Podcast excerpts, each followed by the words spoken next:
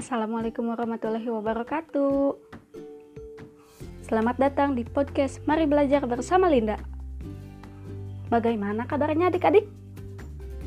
Insya Allah selalu dalam keadaan sehat ya adik-adik. Selama pandemi COVID-19, kalian diminta untuk belajar dari rumah. Namun hal ini bukan menjadi penghalang kalian untuk tetap belajar dengan semangat.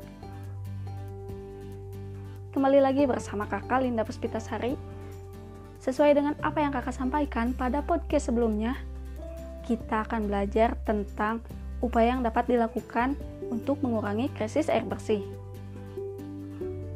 Yang pertama itu kita dapat menghemat penggunaan air.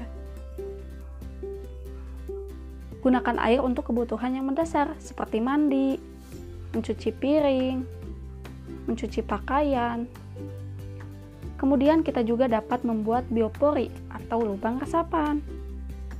Lubang resapan berguna untuk menampung air hujan supaya terserap ke dalam tanah.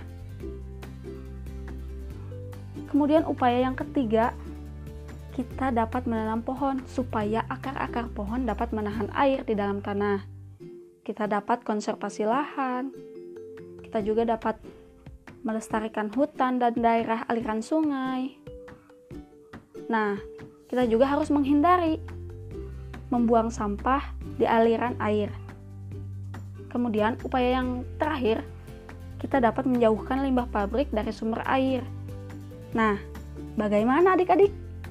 Dapat dipahami terkait upaya yang dapat dilakukan untuk mengurangi krisis air bersih? Ya, sampai di sini dulu ya penjelasan kakak kali ini. Pantengin terus podcastnya untuk materi lainnya. Dadah adik-adik, sampai jumpa. Wassalamualaikum warahmatullahi wabarakatuh.